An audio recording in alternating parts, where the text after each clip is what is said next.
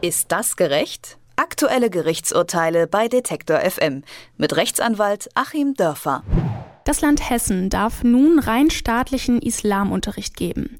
Das hat das Verwaltungsgericht in Wiesbaden entschieden und das ist eine Zäsur, gegen die der Zentralrat der Muslime Protest einlegt. Denn bisher erfolgte der Unterricht immer in Partnerschaft mit der türkisch-islamischen Union kurz DITIB. Die ist aufgrund ihrer Nähe zur türkischen Regierung allerdings umstritten. In unserer wöchentlichen Serie Ist das gerecht? sprechen wir mit Rechtsanwalt Achim Dörfer über aktuelle Gerichtsurteile und deswegen fragen wir ihn auch heute, ob der staatliche Islamunterricht in Hessen gerecht oder verfassungswidrig ist. Guten Tag, Herr Dörfer. Guten Tag nach Leipzig. Der Zentralrat der Muslime wirft dem Land Hessen vor, dass das Land gegen die Verfassung verstoße, indem es Religionsunterricht anbiete, ohne dass eine Religionsgemeinschaft beteiligt ist. Weil der Staat, der ist ja zur Neutralität verpflichtet und das leuchtet dann vielleicht erstmal ein. Ähm, was entgegnet das Land? Ist das Gerichtsurteil gerechtfertigt? Äh, ja und nein, muss ich leider ganz in aller Deutlichkeit sagen. Ähm, und wir haben hier einen ganzen Berg von unheimlich interessanten Fragen vor uns äh, und fast gar keine Antworten darauf. Und ich hoffe, dass wir in äh, naher Zukunft äh, vielleicht mal ein paar zusätzliche Antworten finden werden, die uns auch weiterhelfen in einem vernünftigen äh, Zusammenleben in einer multikulturellen und multireligiösen Gesellschaft. Das Ganze hat erstmal eine formale Ebene. Ähm, wir hatten hier den Antrag auf eine Eilentscheidung, weil das Schuljahr ja schon losgegangen ist. Und äh, weil eben zu Beginn des Schuljahres dann zumindest ab den oberen Klassen, die Grundschulen sind dann noch unberührt, die DITIB als Kooperationspartner für den islamischen Religionsunterricht raus ist. Das heißt, der Staat macht es in eigener Regie. Äh, und bevor da eben sehr viel Zeit ins Land geht, kann man da durchaus so einen Eilantrag stellen. Jetzt auf formaler Ebene die erste Instanz. Eine Beschwerde ist jetzt noch äh, möglich und das werden wir dann sehen, was daraus kommt. Auf formaler Ebene hat die erste Instanz erstmal gesagt, äh, der Zentralrat der Muslime ist möglicherweise gar nicht antragsberechtigt weil, das äh, als, weil er als solcher keine Religionsgemeinschaft ist. Äh, tatsächlich ist der Zentralrat der Muslime so eine Art Dachverband für äh, unterschiedlich ausgerichtete äh, Moscheegemeinden. So, das hört sich jetzt relativ einfach an, aber dahinter äh, lauert ein riesiges Problem, was wir natürlich seit Jahrzehnten haben äh, und was wir uns auch, äh, wenn ich jetzt mal von wir als die ähm, christlich geprägte Mehrheitsgesellschaft rede, ganz wertneutral, ich bin ja auch kein Christ, was wir uns selber eingebrockt haben. Wir haben nämlich das Vorurteil, dass Religionen irgendwie zentralistisch organisiert sein müssten und dass sie sich deswegen auch ganz leicht in so eine zentrale Organisation gießen lassen und dann kann man aus diesen zentralen Organisationen eine offiziell anerkannte Religionsgemeinschaft machen. Das funktioniert bei den christlichen Kirchen, es funktioniert nicht beim Judentum, es funktioniert nicht beim Islam. Ähm, wir haben also keinen zentralen äh, Vertreter als die Religionsgemeinschaft in Großbuchstaben für die Muslime. Und ähm, das wird dann eben hier schon mal zum ersten Fallstrick formal für das Verfahren. Ist also hier überhaupt jemand, der überhaupt klagen könnte?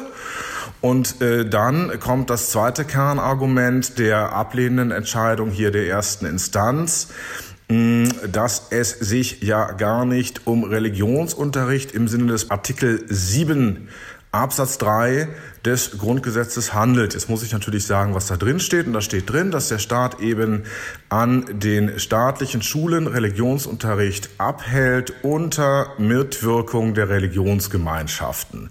Das ist eine Folge des Säkularismus.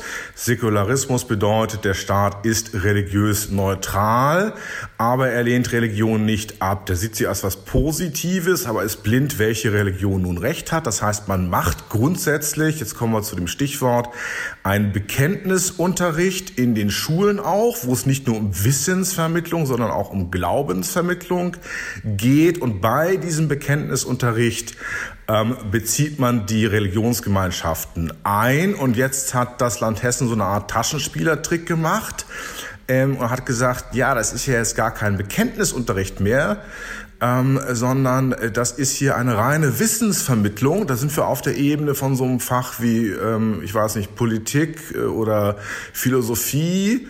Und ähm, da haben doch die Religionsgemeinschaften sowieso nicht reinzureden. Ähm, also insofern ist das formal alles erstmal begründbar. Und der zweite Punkt, wenn Sie mich fragen, ist das gerecht? Nein, das finde ich nicht gerecht, weil es ist ein Taschenspielertrick äh, und man kann auch nicht ernsthaft die Religionsgemeinschaften einfach mal so eben mit einem Fingerschnipsen ausboten, indem man sagt, wir nennen das jetzt anders. Ich glaube, da würden sich die christlichen Kirchen auch bedanken, wenn man den evangelischen Religionsunterricht einfach in Sport umbenennt und dann die Kirchen rausschmeißt. Mhm weil ähm, laut einem Bericht des Bundesverfassungsgerichts aus dem letzten Jahr handelt es sich ja auch um einzelne Gemeinden, die sich verfassungswidrig oder nationalistisch religiös äußern. Und da kann man ja eigentlich schon zu der Einschätzung gelangen, dass es jetzt ein bisschen übertrieben ist, direkt die Kooperation des ganzen Bundeslandes mit DITIB aufzukündigen. Ja, das sehe ich auch so. Das ist dann ja auch eine politische Frage. Wir haben ja hier einmal äh, die verfassungsrechtliche Ebene, wo wir eben formal relativ streng an der Verfassung entlang die Freiheit der Religionsgemeinschaften schützen müssen. Dann haben wir die pragmatische Ebene, welcher Religionsunterricht mit wem ist überhaupt sinnvoll? Brauchen wir überhaupt sowas wie muslimischen Religionsunterricht? Und wir haben die äh, politische Ebene, die da ja auch reinspielt. Es gab ja irgendwann die politische Entscheidung, eben genau das anzubieten im Rahmen des äh, ungeschriebenen Staatsziels Integration, wie viele sagen, wollten wir genau das in die Schulen reinziehen. Und ähm, dann muss man halt gucken, genau, ist man ist sozusagen diese politische Entscheidung, die gefallen uns jetzt nicht mehr. Ähm, wie weit dringt es durch? Ich finde die Überraschung hier auch überraschend. Ähm, denn DTIP ist seit seiner Gründung, deswegen heißt das Ding auch so, ähm, bitte ähm, bitten Sie mich jetzt nicht die türkische Abkürzung auszubuchstabieren, äh, ist seit seiner Gründung immer staatlich gewesen. Es ist immer ein Bestandteil der Dianet, der äh, türkischen Religionsbehörde gewesen. Und deswegen ist DTIP, ich selber mache seit 1993 ähm, Politik im Bereich von ja, äh, interreligiösen Dialog mit dem Islam, deswegen ist die DTIP auch so lange so beliebt gewesen weil sie quasi dieses staatliche TÜV-Siegel hatte. Ähm, das wird durch den türkischen Staat kontrolliert. Jetzt mit der Wende zu Erdogan und ähm, tatsächlich auch da einer anderen Ausrichtung bis hin zu frauenfeindlichen, antisemitischen Teiltendenzen. Äh, da passt einem die DITIB auf einmal nicht. Ähm, aber das ist ja geradezu schizophren, erst zu sagen, wir sprechen genau mit denen, weil sie staatlich kontrolliert sind. Und auf einmal sagt man, wir sprechen mit genau mit denen nicht mehr, weil sie staatlich äh, kontrolliert sind. Dann geht es ja gar nicht um die staatliche Kontrolle, sondern es geht um die inhaltliche Ausrichtung. Und dann sollte man doch eher in eine kontroverse Debatte eintreten und darum ringen, wie dieser Religionsunterricht aussehen kann, statt es so formal auszuboten. Zumal, da komme ich jetzt wieder ähm, auf die typische nicht zentralistische Organisiertheit der muslimischen Religion zurück, wo es eben keinen Papst gibt, dann geht's halt gar nicht, weil wir werden dann eben keinen anderen Ansprechpartner finden. Wir können uns den nicht selber backen. Es gab da viele Vorschläge, irgendwelche übergeordneten Instanzen, ähm, Islamrat und ich weiß nicht was einzurichten. Ich war selber auch mal an diesen Vorschlägen beteiligt. Wir müssen mit den Muslimen und mit den muslimischen Organisationen leben, so wie sie da sind. Und das tun wir ja schließlich bei den anderen Religionen auch. Ähm, keiner ist auf die Idee gekommen zu sagen, die katholische Kirche fliegt jetzt mal aus dem katholischen Religionsunterricht raus, weil die einfach einen massiven Glaubwürdigkeitsverlust erlitten haben, weil es da massive Skandale sexueller Übergriffe gab, weil die nicht demokratisch legitimiert sind und weil uns der Papst X oder Y nicht gefällt, brechen wir einfach mal die Kooperation nicht ab. Nein, also der Herausforderung sollte man sich dann politisch schon stellen, um die richtigen Lösungen zu ringen. Ob es vor die Gerichte gehört, weiß ich nicht. Ähm, aus meiner Sicht bis jetzt eine Fehlentscheidung und ich hoffe, es wird dann dahingehend korrigiert. Wenn man also über dieses formale Problem hinwegkommt, ist das überhaupt eine Religionsgemeinschaft, der Zentralrat der Muslime, ähm, dass hier tatsächlich sowas auch gekündigt werden muss und im Konsens auseinandergehen muss, wenn überhaupt, aber nicht eben einseitig der Staat sagen kann, äh, diese Art von Muslimen passt uns und diese passt uns nicht. Ja, Sie haben es ja gerade auch schon angesprochen. Eigentlich äh, ist jetzt irgendwie so ein bisschen Doppelstandard. Ne? Man müsste ja jetzt auch eigentlich sagen, ähm, die Kirche muss man jetzt irgendwie ähm, vom Religionsunterricht trennen, damit das irgendwie wieder aufgeht. Gibt es da schon irgendwelche Forderungen so oder bleibt das so unangefochten? Ja, die gibt's ja immer. Ähm, das hängt ja auch so immer vom politischen Gusto ab. Es gibt ja diese, gab ja diese sehr, sehr starke, äh, teilweise auch etwas schillernde humanistische Bewegung äh, in der DDR, die sich dann auch bis in die Nachwendezeit gerettet hat, äh, wo die Leute sagen, die Religion hat doch hier überhaupt sowieso gar nichts zu suchen.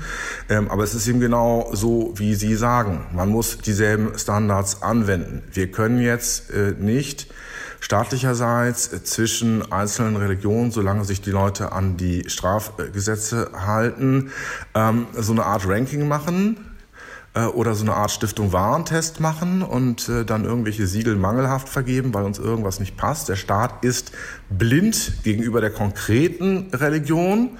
Er ist eben als säkularer Staat nur daran interessiert, dass es Religion überhaupt gibt, weil es als positiv äh, erstmal akzeptiert wird für viele Menschen.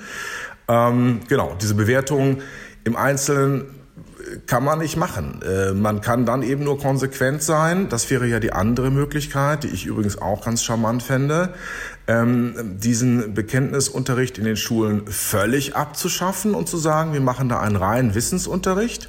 Wäre im Übrigen auch eine Riesenchance im Kampf gegen den Antisemitismus, weil man da zum Beispiel auch mal ausführlich äh, solche Themen auch aufgreifen könnte, ganz wertfrei und bestimmte Aufklärung ähm, da auch unterbringen könnte. Also entweder wir machen einen Wissensunterricht für alle Religionen oder wir machen einen Bekenntnisunterricht für alle Religionen, ähm, aber mal so, mal so funktioniert nicht. In Hessen kann nun rein staatlicher Religionsunterricht gegeben werden. Zuvor wurde der Religionsunterricht immer in Kooperation mit einer Partnerschaft zu einer religiösen Gemeinde gegeben. Ob dieses Urteil gerechtfertigt ist, darüber habe ich mit Rechtsanwalt Achim Dörfer gesprochen. Vielen Dank, Herr Dörfer. Ich danke Ihnen. Ist das gerecht? Aktuelle Gerichtsurteile bei Detektor FM mit Rechtsanwalt Achim Dörfer.